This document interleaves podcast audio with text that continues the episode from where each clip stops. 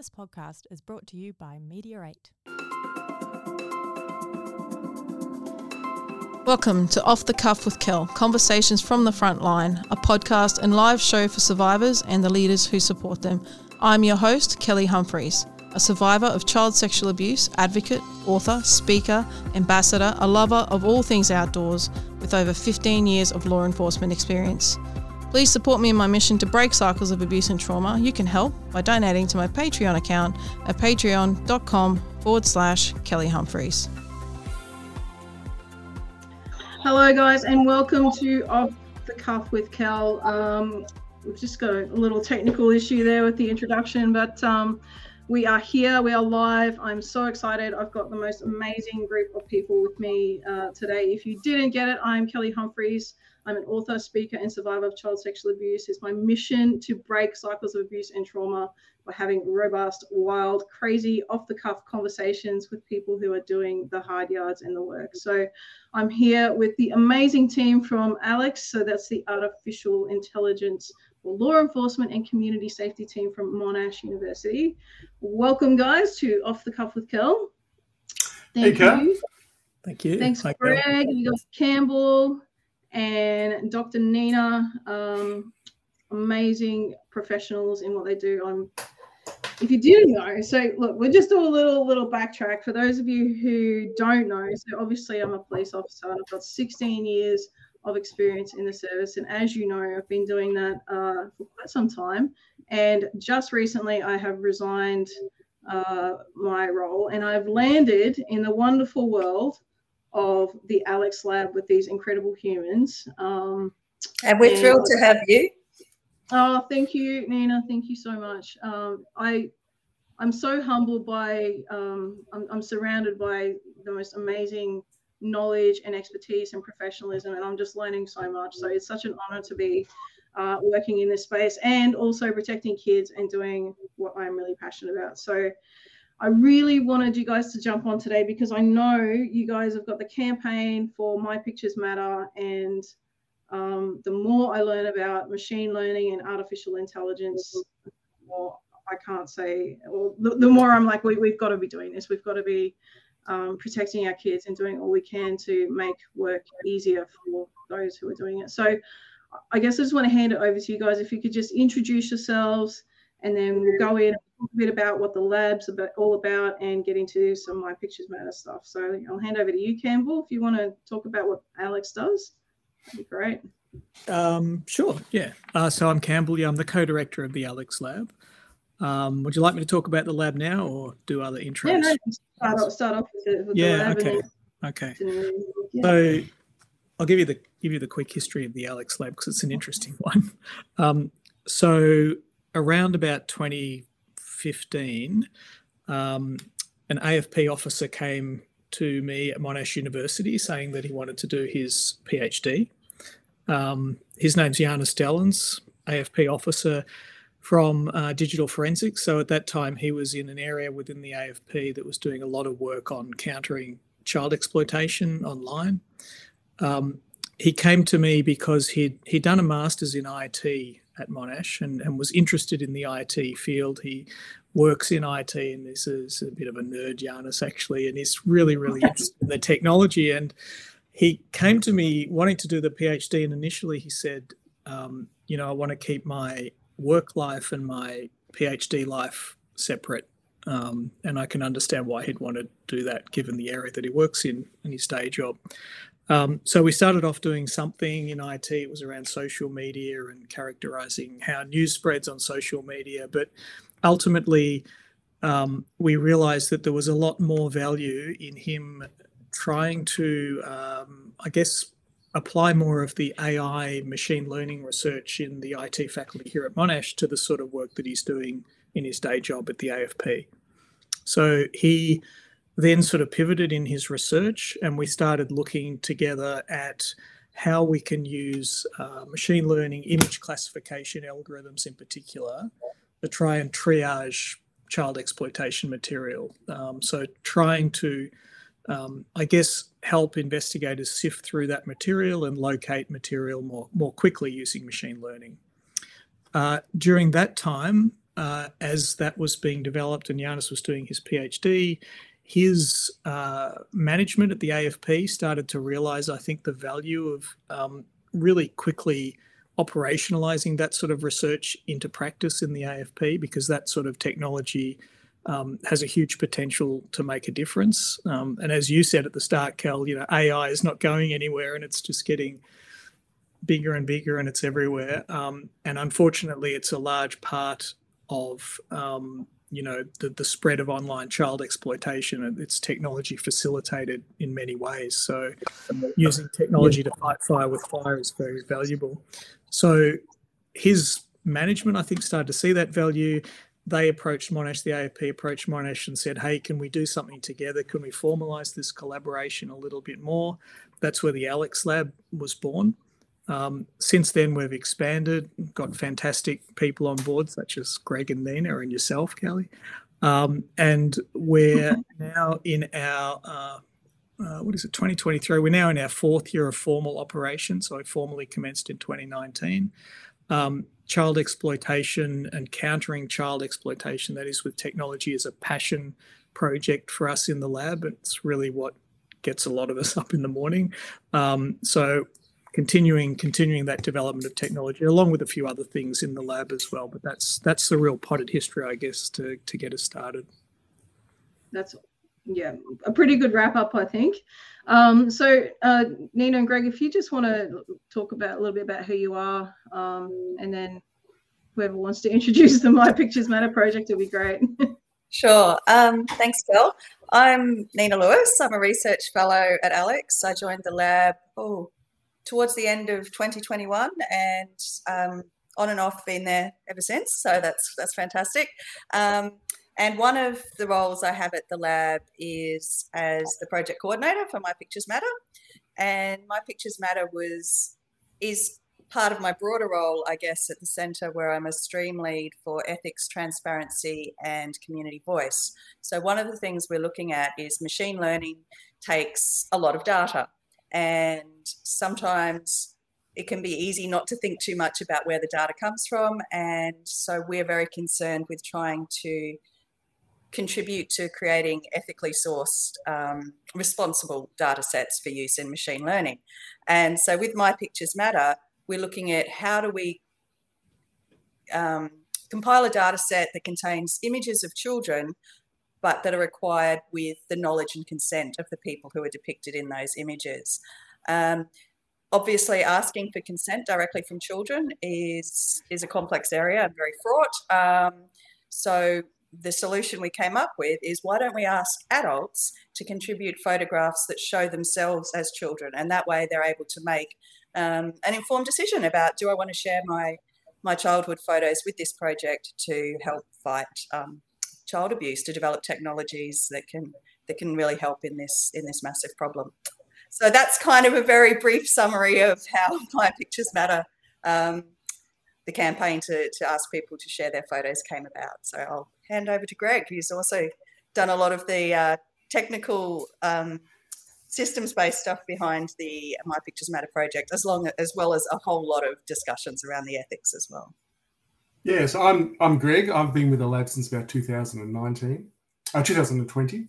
Um, I I wear a couple of hats. I I'm a technical guy, so I build stuff, um, but I'm also um, uh, really interested in um, the way information works in society, and so I'm um, with with Nina, we, we think a lot about information, information privacy, and consent about of information and, and that kind of thing. So um, we were batting around. Um, uh, we can get into this in a, in a minute, but um, you know the sorts of tools that Campbell's talking about for to build a, a machine learning model that can actually identify child sexual abuse material needs a lot of data and um, uh, and most of the data that's used to build AI in the industry is pretty much scraped off the web.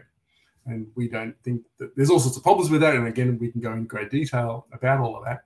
So we were sitting around and, and decided that what we should do is be asking people for for you know images of themselves as children, as Nina said.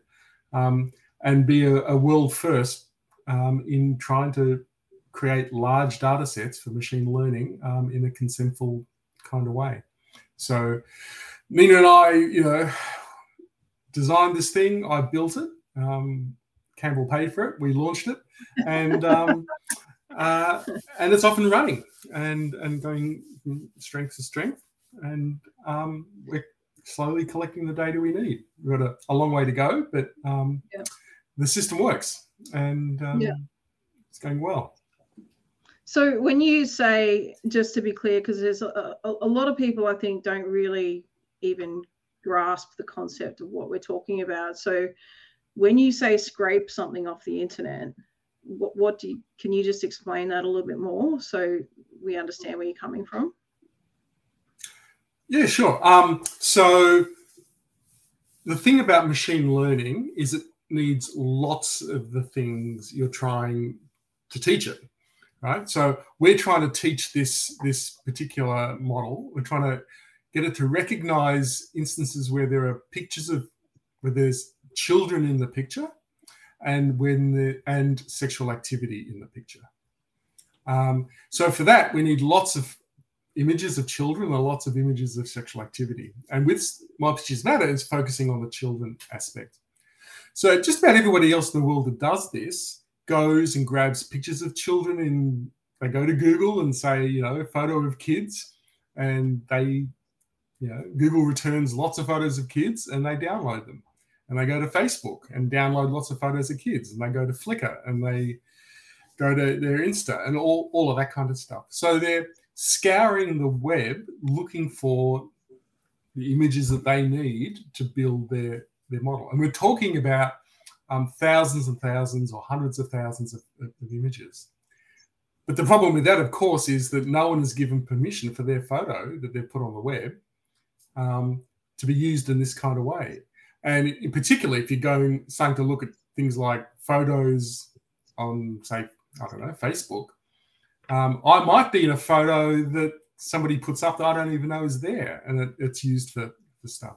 So we wanted to avoid that totally and actually try and directly source the images that, that, that we use rather than go off and grab um, images that happen to be lying around the internet um, that people may or may not know are there and that people definitely haven't given permission to be used for this project. And the other, um, I just add to, to what Greg's saying that another really, we hope, important um, aspect of doing it this way is that, you know, child sexual abuse is a problem that is very confronting for people and very difficult for people to know, well, what can I do about this? So we're also giving people an opportunity to say, here's something really small, really simple that you can do to make a difference. Share a photo, one of your childhood photos, or share half a dozen of your childhood photos. Um, so it's it's it's it's twofold. It's it's helping us create a responsibly sourced data set, but it's also giving people a concrete action that they can take to do something. So, so why why do we need to do this? Why is it such well, a, an important yeah, thing well, right so Sorry, yeah. Why do we need to do this? Uh, that's a great question, Kel. So there's a lot of existing, there's very effective um, existing tools that can, at scale, be run over, you know, large caches of images, hard drives, whatever might be being scanned, and can identify um, child sexual abuse material that has already been identified, verified, and is known to police. Um, where there's a bit of a gap in the technology is in recognizing child sexual abuse material that hasn't been previously um, known and verified to police. And that new material is obviously really, really important to to find because potentially those are children depicted in that content who are, are still in situations of danger and abuse. So we're targeting that that part of the problem. How, how do we discover content that hasn't actually been found before? If, for example, um, a hard drive from a suspected offender is seized, or potentially to run over um, a, an online platform. You know, so that it's it's targeting a slightly different area of the problem. So um, maybe Campbell or Greg can speak a little bit more to that. Yeah, I think a, a, question a lot of people have, I think, is you know how does a how does a picture of Greg at five years old um, help in detecting child abuse material? Um, the answer is what Greg was sort of alluding to before is that um, the way that machine learning works is that it looks for um, it, learns features in images that it that it can um, that it can use to recognize whether or not an image is of a particular class of something. So, if you're thinking about how an algorithm works to identify whether an image is potentially an abusive image of a child, it needs to identify certain features of, of those images. And one of those features is the presence of a child. Um, so, as um, I think Greg talked about before, this is just one part of a broader picture here. So, we're trying to get the machine to learn features of images which indicate the presence of a child. And to do that, we need lots of images of children. That's not all we need, though. We need lots of other sorts of images to recognize those other features that are likely to make the image not a benign image of a child, but an abusive image of a child. And those sorts of features will come from other data sets that we're um, that we're working on, also ethically curating as well. Um, and I think um, it it's a really interesting conversation to have around this and and to explain the technology because this sort of technology is around us everywhere, and the more people um, sort of get to know about how this technology works, the the better. And that's I guess that's another side effect of these sorts of projects where we're trying to bring the community along with crowdsourcing the training data of these projects is to a bit more literacy about how some of this technology works because um, unfortunately in the child exploitation uh, you know area this technology is increasingly being used to to generate this material as well. Maybe that's something we can talk about um, as we go along as well um, um, one of the other dimensions about why this is important, I mean, there's, there's two reasons. One is there's a lot of stuff. There are millions of images out mm-hmm. there, and um, and you think about your your PC. If I wanted to look at every phone, every every photo on your phone or PC, there's going to be thousands on there, right? And um, in order to help law enforcement actually figure out whether there's abusive material or not, it takes a long time to examine every photo and, and say, you know, is this is this an illegal image or not? Um, so one of the things that the, this technology does is, is speed up investigations. So you run this thing over a huge collection, which could be someone's PC or laptop, or it could be a, a dark website or um, uh, you know some sort of collection, and much quicker than a, a, a, human can do. This can tell us whether there's actually um, bad stuff on there um, that hasn't been seen before, which is what Nina was talking about. The other thing is that it actually takes a toll on on the police officers that have to look at this stuff. So if um, an automated tool can actually, um, and it's what um, Campbell was talking about this triaging thing before. If an automated tool can actually um, without a human having to look at it, zoom through the stuff, say yes, there's something bad there, then you can actually then take that into a you know a, a particular process and quarantine situation and, drill down on into what, what's actually there, rather than force um, a, a, law enforcement officer to actually you know examine photo by photo of, of horrible stuff of you know what what's actually there. So it's this sorting into what's important, and then and then the police officer can step in and then do the investigation or, or whatever. Mm. Not it's not replacing humans, but it's actually just speeding up the process and and um, and, and saving some exposure to this this material.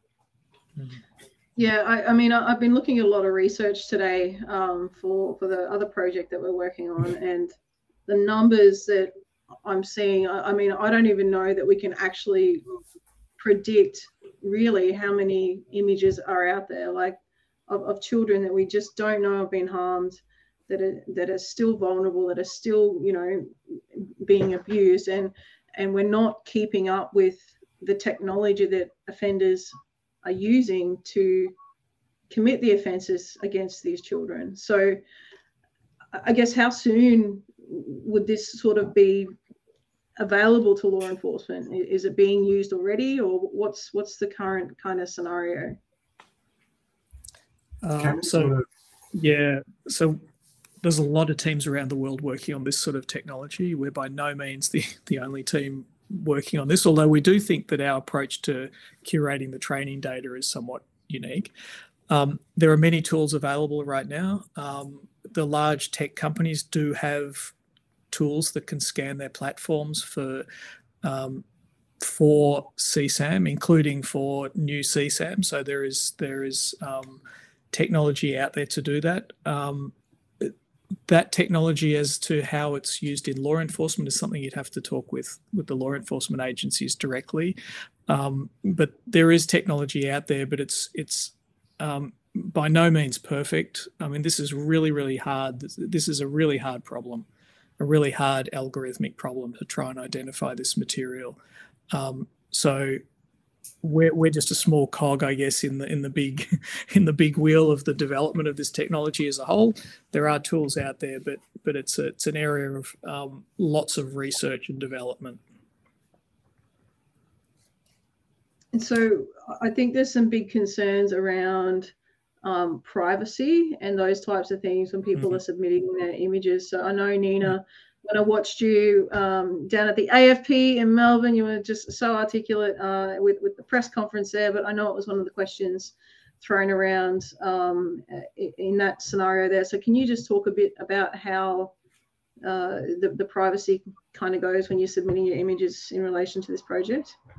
Yeah, look, absolutely, Sheldon. That's fantastic, and we we want people to be concerned about their privacy. You know, I, I think it's it's important that people do stop and think about, oh, hang on, what am I doing? Do I want to do this? Is, is this safe to do? Um, so we're taking a, a data minimization approach essentially as one of our um, privacy principles. So we're not we're not asking you to share your name.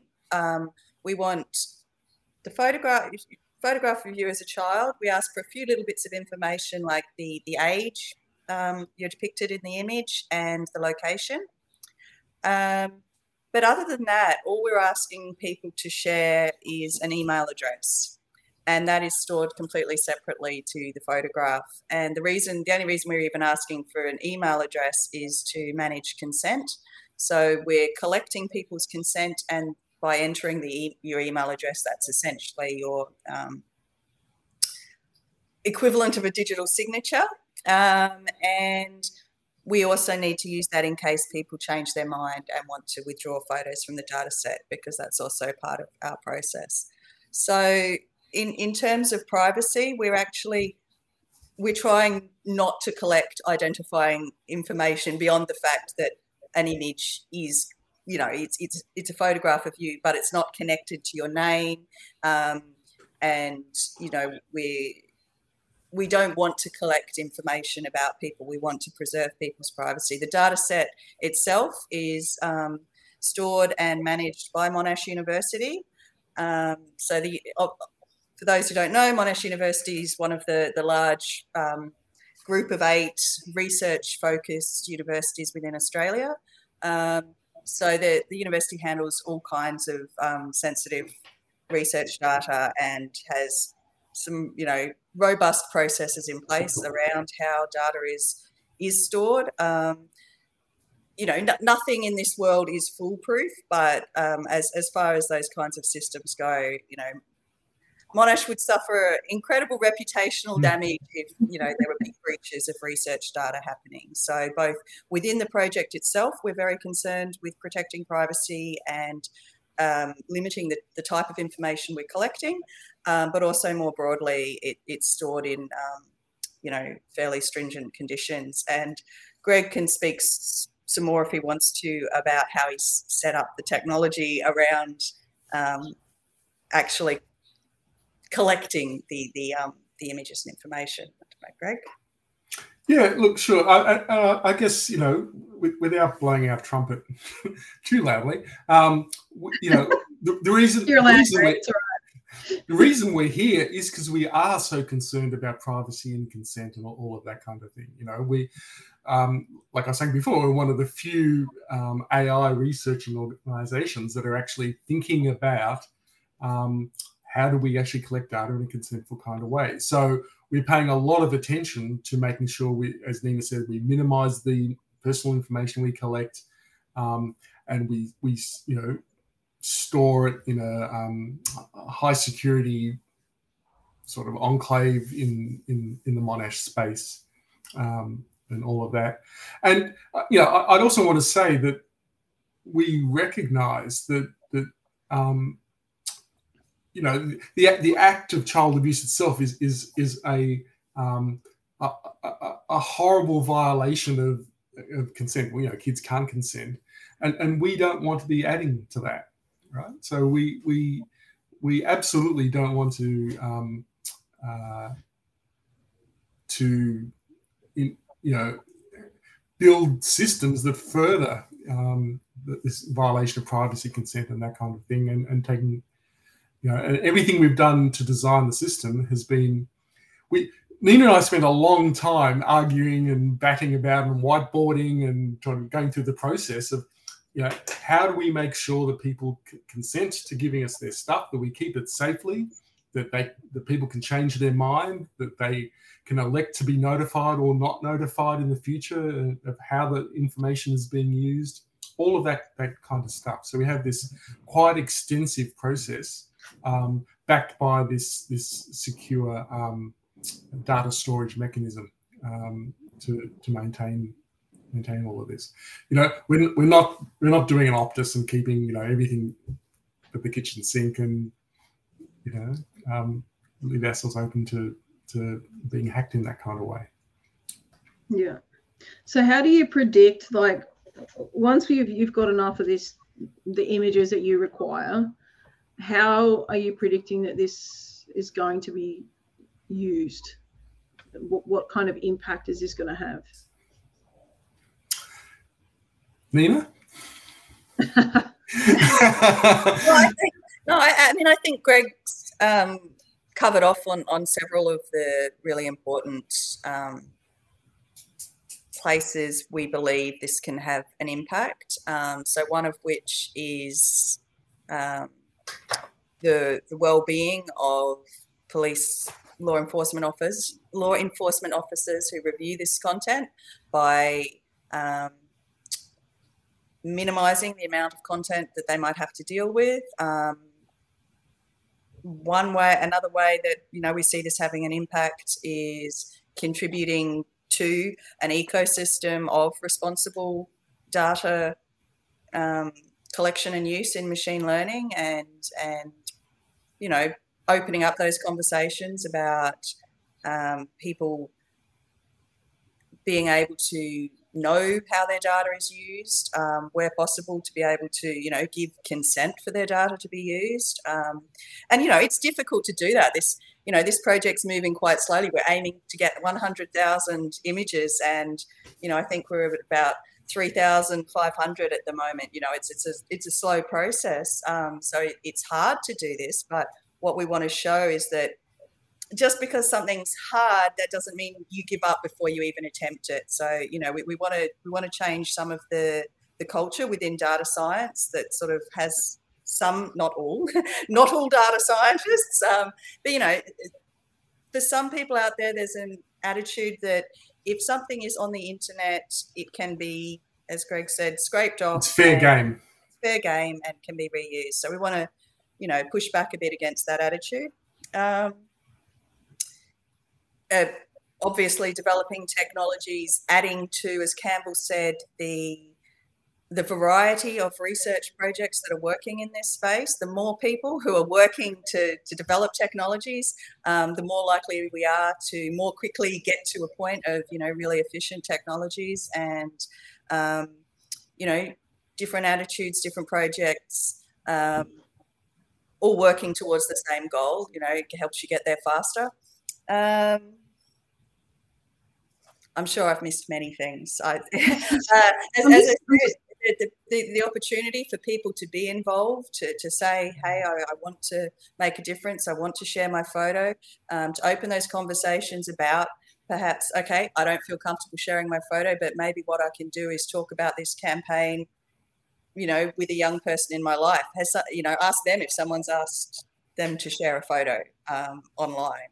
Um, a totally different context, but, you know, ways to um, start conversations with young people, create safe spaces for young people to talk about things that might be going on in their life where they feel uncomfortable or may maybe feel they're not making the right decision or somebody's pushing them to do something they don't want to do.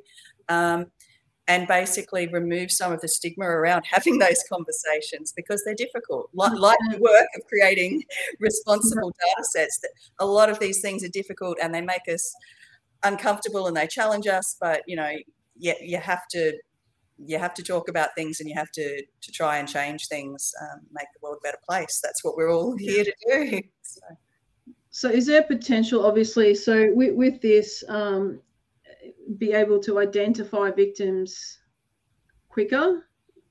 Uh, so law enforcement can obviously, um, you know, interrupt the offending a lot faster than perhaps if this technology didn't exist.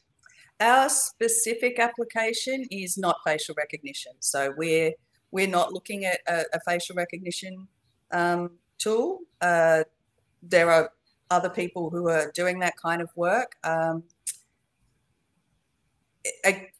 there are it, it's the trade-off i guess around some of those privacy and consent issues so you know we've got a very specific purpose in mind and as part of people's use permissions they can elect to to opt in to be contacted about different uses of the data set so we haven't you know completely shut down the possibility that um, some of these images could have different applications in the future but they wouldn't be used um, without people giving specific permission for the use that they're um, intended to be put. And the current work is is not victim identification or facial recognition. Mm-hmm. All right. Having, so having, moving. Oh, sorry. Go ahead, Campbell. Yeah, I was just going to say. Having said that, I think it, you know, a, a, downstream effect of this sort of technology is ultimately the hope is that that more victims are more quickly identified. In that, you can't identify victims of crime until you until you find the the evidence in the first place and surface the the images and the videos. So anything that can help those investigations be sped up ultimately should, um, we hope, identify victims more quickly, if if not through the technology we're developing directly, as Nina said. Right. Wow. I I just find all of this like, like before I even stepped into this techno world of of AiLECS Lab, I, I had no concept of of these things and i'm just blown away by um, i guess the potential i get well firstly what's actually happening like what's really happening out there and um, that we're just so naive like we just kind of bury our heads and we don't kind of think it's happening but uh, you know being put into this space just realizing how big of a threat online child sexual exploitation is to our children and and the future harm um, and and that's should be every parent's almost biggest concern. Like every everything is on the internet, everything is online, everything is social media. Um, you know, your self-generated material. It's it's so prevalent and it's so scary. So I, I guess that's the biggest thing, isn't it? it is everyone's just got this fear around it. So you kind of have two things. You can either try to learn about it or you hide from it. And I feel like most people just hide from it, right? Am I right? Um, I, I, think a lot of people think it's all a bit hard. Um, and the problem's hard, right? Yeah, the problem's really problem. hard. Like, so, yeah, but the more, but the more light we shine on it, the the um, the clearer. Well, offenders are using this technology, aren't they? Mm. Mm. And offenders are creating child abuse out of artificial intelligence. Yep. Yeah. So I think so, one of the questions. So if if you look if you look at you know the eh, you know reports of you know the um, uh, the, the international bodies that that take reports of, of online child abuse, um, or read stories in the newspaper about various arrests that are made and that kind of thing. You know, the, you know, in, internationally, we have tens of millions of images that have been, you know, report, reported each each year. That uh, stuff that's reported. Um, the you know when and when there's a raid or an arrest or or charges laid, you know, individuals tend to have can have thousands or tens of thousands of of, um, of images on their personal um, equipment. Um, those sort of dark web sites that where where communities of offenders get together and swap stuff. You know, again, we're talking hundreds of thousands or millions of images. So the, the volumes are just just mind-blowingly staggering. So anything we can do to help speed up um, the recognition and, and, the discovery of this stuff, um, while uh, trying to protect um, law enforcement officers at the same time, um, is uh, anything we can do is is just you know um, so necessary to you know attack attack this problem. Um, which is why, as Nina said, we're very focused on this particular part of the problem.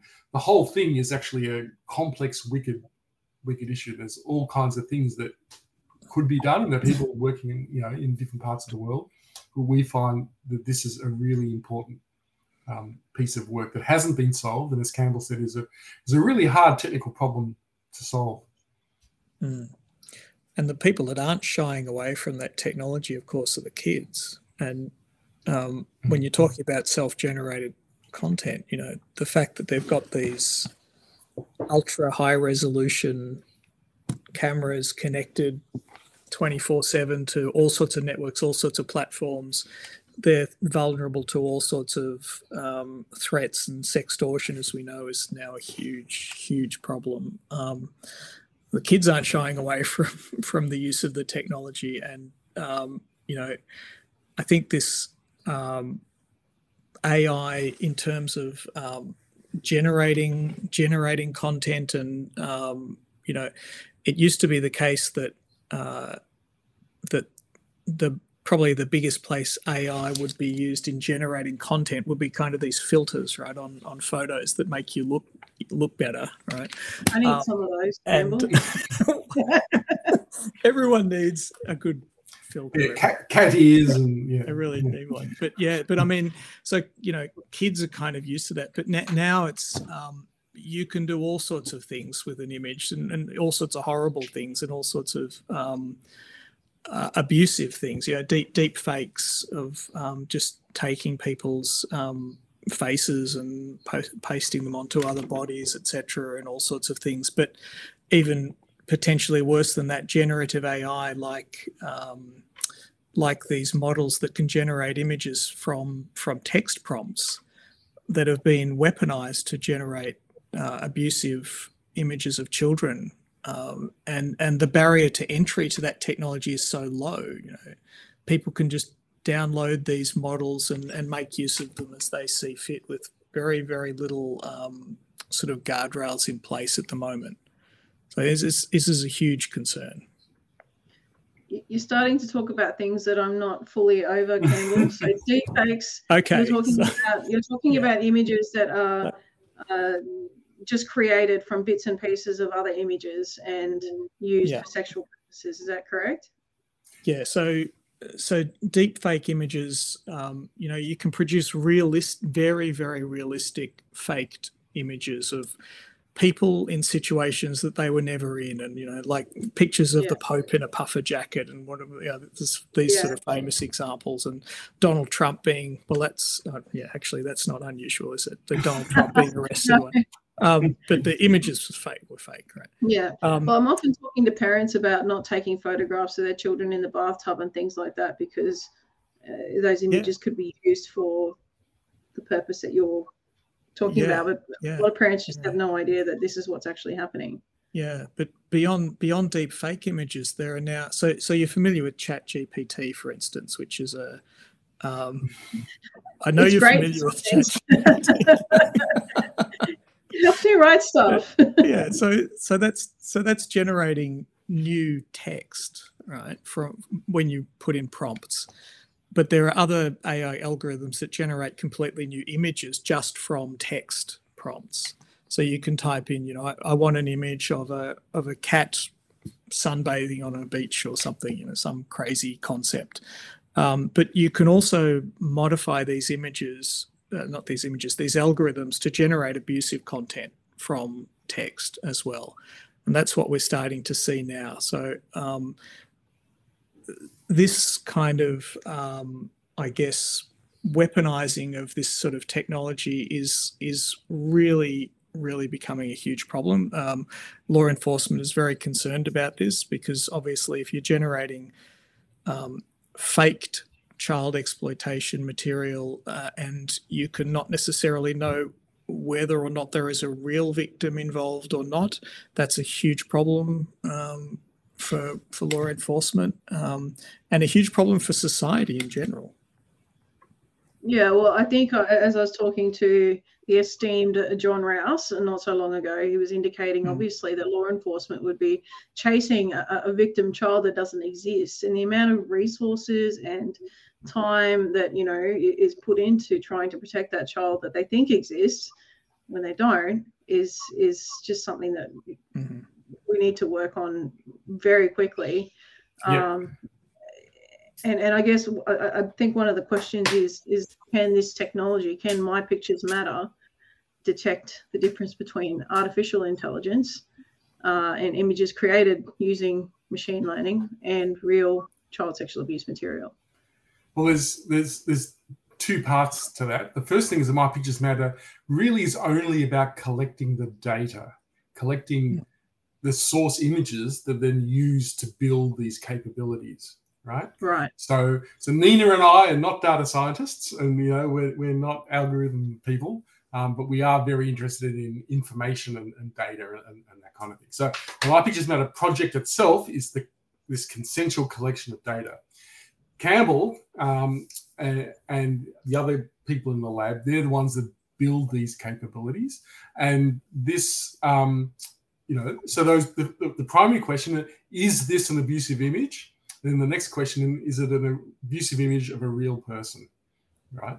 Um, and that's the direction that we will have to go in to, to try and and um, uh, and address the problem. But those both of those questions, is this an abusive image and is this an image of a real person, are still technically today hard problems to solve. Which is why we have great people in the lab, you know, working at this that are kind of leaning on Nina and I to give them the data that um, that they can use to actually build these capabilities.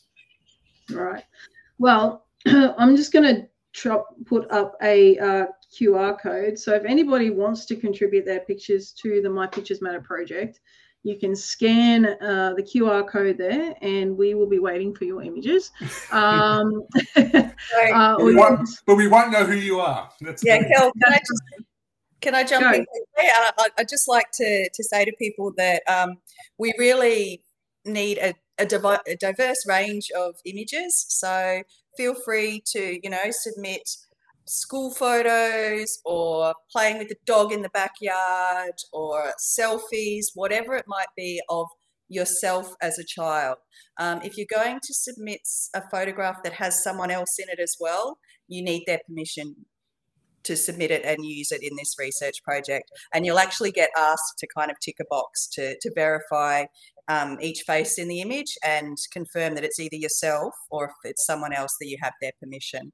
Um, so I just wanted to qualify qualify that. Um, and we're most interested in in the in the children in, who are um, pictured. So photographs of yourself, but share more than one image if you can. That'd be fantastic. You know, contribute an image of yourself at two years old and at seven years old and at 12 years old, you know, um, and in, yeah, different situations. And and also, yeah, just want to emphasize that if you happen to change your mind and not feel comfortable about this down the track, you can contact the project at any time and ask us, request that your image be removed. Um, and we will do that, like no questions asked. You don't have to say because X, Y, Z. You just say, I shared this photo. um, and I would like now like it taken out of the system, and we will do that. So, yeah. yeah. And just to be really clear, because I know I've, I've seen a couple of comments on previous My Pictures Matter, you know, calls for for photos and things. Is you're not after any images that are showing or depicting any sexual imagery. It is just photographs of you doing normal childhood things yeah. so that the machine uh, can learn what a normal childhood photo looks like. and, and more than that, Kel, it's not just that it's not showing, not we don't want abusive images, but in fact, similar to what you were saying about parents, you know, not taking photos of the kids in the bath. We, we don't want photos that have child nudity either. We, we you know, we want benign images of, of childhood. So we really want to be able to help an algorithm to, as Campbell has indicated, learn what the concept of a child, what features make a child. Um, yeah, so that that's kind of yeah, really important. Thank you, Kel. Please no no images of nudity or abuse or illegal behaviours of any kind. You know, we just just nice uh, but not nice actually because diversity they don't have to be happy, happy snaps either i mean uh, there's on my facebook page that has me as a, looking like a very surly 16 year old you know snarling at the camera so you know don't feel that you have to have a big smile on your face um, we want photos with big smiles on the face but we also you know want want other photos where your kids are looking bored or angry or upset you know um, we do need a lot of diversity for, for this to, to work the best possible way it can. I just can't imagine you as a surly teenager, Nina. I was a very surly teenager. um, awesome. So, all right. Uh, I just want, there's a couple of questions here. We, will just answer those. Um, we did mention already whether or not um, this could identify real versus AI generated children. Um, so is there anything further you want to add to that? So that that is a really really hard problem. It, it, I know I keep saying this; they're all hard problems, but but that that problem of detecting AI generated content is getting more and more difficult as the algorithms that generate that content become more sophisticated. So in the early days of deep fakes and in the early days of um, these what are called diffusion models that generate images from text you know you could almost spot just just by looking at an image that it was potentially a fake image um, a, famous uh, problem that those image generation algorithms had was with fingers and toes and they would generate very strange looking fingers and toes or people would have you know 12 fingers and, and um, uh, they're getting much more sophisticated so it's harder and harder for human beings to determine whether or not an image is generated by AI. To do it algorithmically, to get a machine to work out whether it's generated by AI, there are some techniques you can use, um, but it's going to be a little bit of an arms race. So, as the technology to generate these things gets more sophisticated, researchers are going to have to move very quickly on the detection algorithms. And at the moment, I think the generation algorithms are kind of winning out. It's really, really difficult. Um, there are some things that the the companies that develop these generation algorithms could do to be a little bit more responsible here. They could embed invisible sort of watermarking into these generated AI images that are not visible to the naked eye, but which could be detected by an algorithm. Um, that's only sort of being done very patchily at the moment, and it might take some sort of regulation for people to be uh, for companies to be forced to do that sort of thing. Um, but the problem is that computer science research moves so fast, and the natural inclination is to open source a lot of this technology so that the community can continue to develop it. And as soon as you open source things, the first thing malicious users would take out is the code that would generate those sort of watermarks. So again, it's a bit of an arms race. So hard, hard problem. I just but, but I, would, but I would, I would also just I'll say it again, you know, Basecamp is getting the data, getting the collection of images to start building these things. And, and that's what my pictures is about is getting getting to Basecamp, getting getting our hundred thousand photos that we can um, sit down and, and, start to and whatever whatever challenge the technology throws up is to have the data at our fingertips so we can actually be you know building the next tool that's not needed. Sorry, Kelly, yeah, I interrupted. No, no, no, you're right. I was just gonna say, like, I just I worry so much for our children. I, I worry so much for just our next generation and honestly like what what we're up against um you know and as i said in the beginning is ai is not going anywhere it's just getting we can't ignore the fact that it's in our everyday it's in everything it's it's it's going to be in all of our processing in our transactions in our you know all, all over social media it's a, we cannot escape it so we have to embrace it and be able to use it as, as campbell said fight fire with fire um, but it, it, does concern me. Uh, you know, I've worked in schools for a long time as a police officer, and I know what kids are like with their phones. And you know, I have a 16 and a 14 year old stepchild, and uh, you just can't escape this. And I'm, I'm so concerned for our next generation. But I, I have hope when I get to spend my time with you guys and, and people in the child protection space who I know who are working so hard um, to try to fight against this. So I, I, just want to acknowledge you guys for the work that you are doing because I know it's hard and I know you're coming up against some very ethical uh, debates and some big questions around artificial intelligence, how it's being used, mm-hmm. um, and and privacy, and you know people that don't really know much that are saying a lot of things, and you're having to you know navigate this whole new space and, and and it's tough it's tough being a trailblazer so I appreciate the work you're doing.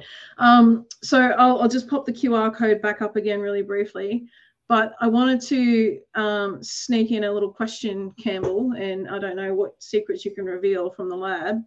Uh, potentially, what other secret squirrel projects you might be up to that you can share about, because I think some of the work the lab is doing is just so cool and revolutionary and things I've never heard of. So I think it might be very interesting to maybe plug the AiLECS Lab a little bit and talk about some of the things you're doing? Yeah, sure. Thanks. Um, well, we've got a few projects on the go. Um, just not all the projects are related to child exploitation, um, but there there is another one actually that is that is related. Um, so we've been talking a lot tonight about image classification, you know, detecting child exploitation images. But another big part of the picture is to discover um, how the networks of distribution of this material work, um, in particular on the dark web. Um, so, what that means is we're seeking to understand um, how these images are distributed, you know, what those networks look like, what sort of language is used in those networks of distribution.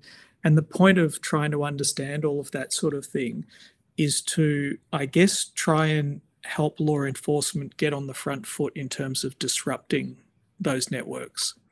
So, you know, when you've got a very large um, network of people on on the dark web, for instance, you know, you're likely to have sort of key players in that that network that are the key distributors. And how do you most quickly find those points in the network to disrupt that network. So that that's an interesting sort of algorithmic problem. So we've got got projects working along those lines. yeah. Well, it's, um, it's, it's, it's, like, it's like yeah. It's like following the messages and following the money and just trying to figure out you know who's talking to who and who's sending stuff to who and who's paying for it and all of that that kind mm. of stuff to try mm. and figure out um, if law enforcement if law enforcement is going to act, where's the best place for them to act, and what's the most effective thing for them to do? Mm-hmm. Mm-hmm. Yeah. Um, sorry, I was going to say. So the projects that the AiLECS Lab is doing is is I didn't put the website for Alex up there, but um, I should have done. AiLECS.org. yep, A I L E C S uh, dot org um, for yes, all the projects I think are, yeah. are on the website. They're, they're all listed there. Yeah. Yeah. Can you tell us about any more really briefly? We've got a couple of minutes. So, yeah, yeah, yeah. So, um, another one I think which is really interesting, which um, Greg's certainly been involved with, is um, the issue of explainability of artificial intelligence.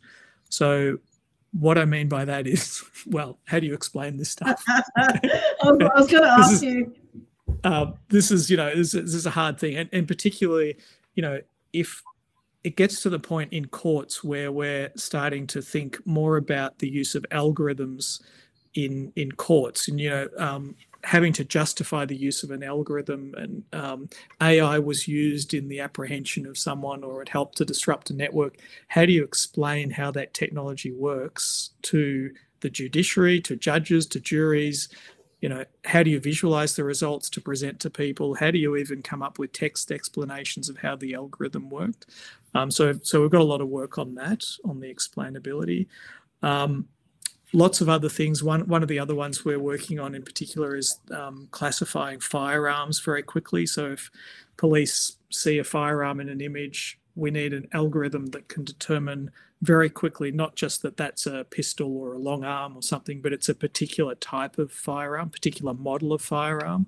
It's a very fine-grained right. image classification. That's another one, but um, yeah, people can have a look at the website. There's a, there's a lot of things we've we've got going. We're running we're running very fast at the moment in the lab, trying to keep up with ourselves. I know, and we haven't even talked about our project, but we're going to have another yeah. podcast, I reckon, and uh, yeah. jump on and talk about the uh, survivors' perspectives yeah. on the institutional use of child sexual abuse material. So that's the project that myself, uh, Campbell, Nina, uh, Greg, and uh, the amazing Carol Ronken from Bravehearts um, is uh, delving into at the moment, which is um, just in its very uh, infancy to getting started. But it's um, it's all fantastic. It, um, like I said, I'm just learning so much from you guys. But um, I'll just quickly. There's just two more questions, um, and Nina, I'll throw them over to you. The deadline for submitting the photos.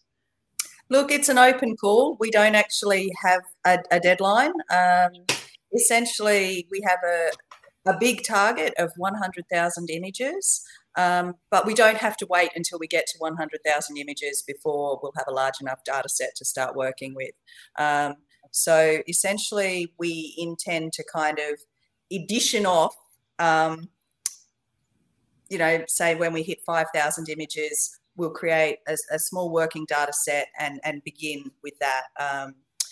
So there's really no deadline. As long as if you go to mypicturesmatter.org and the website is up, you can submit your photos. Um, really encourage people to to jump on board um, sooner rather than later, and also please share the campaign and the website with with your networks um, and encourage people to take a look and consider if, if they're comfortable sharing some photos as well. Um, but there is no no deadline. We welcome photos on an ongoing basis. Awesome. And then the last question is just um, how many years do you keep the photos uh, if they are to be used in other research? But you said something about consent about that anyway, right? Yeah, look, that's that's actually a really good question. Um, we haven't, again, we haven't set a firm deadline about we will hold the data set for this amount of time because we don't really know how long we're going to be collecting images for. We don't know whether yeah, we'll be asking, going out and asking people for permission for other projects. Um, but what I would say is that if at any time you don't want your photograph to be in that data set anymore, you can contact us and we will remove it. Um, so what we what won't happen is if if um, an algorithm has been trained on that data, that algorithm will still be out there doing its its job. The you know in research or law enforcement, but um, but we'll delete your photograph from the data set and it won't be used subsequently. We won't hold that photograph anymore. So, and we won't use it for any other purpose um, unless we ask you first. So yeah, and I think that's really good. That and and I'm actually really excited. So essentially, how long are we keeping the photographs for? As long as you give us permission to be able yeah. to use the photograph. Yeah. Yeah no that's cool um, i just i just love that you guys are a world first in ethically being able to source these images because i do find it kind of concerning as a survivor myself um, you know looking at the fact that uh, around consent and and having some sort of control uh, around this and obviously with our project the survivors perspectives on the institutional use is is looking at um, you know empowering survivors through that process. And i just think it's so great that you're able to do this in this ethical way where there's a lot of organizations out there that are just like you said data scraping and that is a little bit concerning. So i just think this is fantastic. I think it's a great initiative. I'm just going to chuck up the hash to uh, the uh, what's that? A qr code bloody hell. Um, uh, again guys so if you can uh, submit your pictures um, uh, there's a code there at mypicturesmatter.org um, thank you guys so much for uh, jumping on tonight and being uh, part of, of the Cuff with Kel. If anyone has struggled with tonight's content or found it triggering, please head to my website, kellyhumphries.com. There's some support numbers there, um, or just reach out to me. That's fine.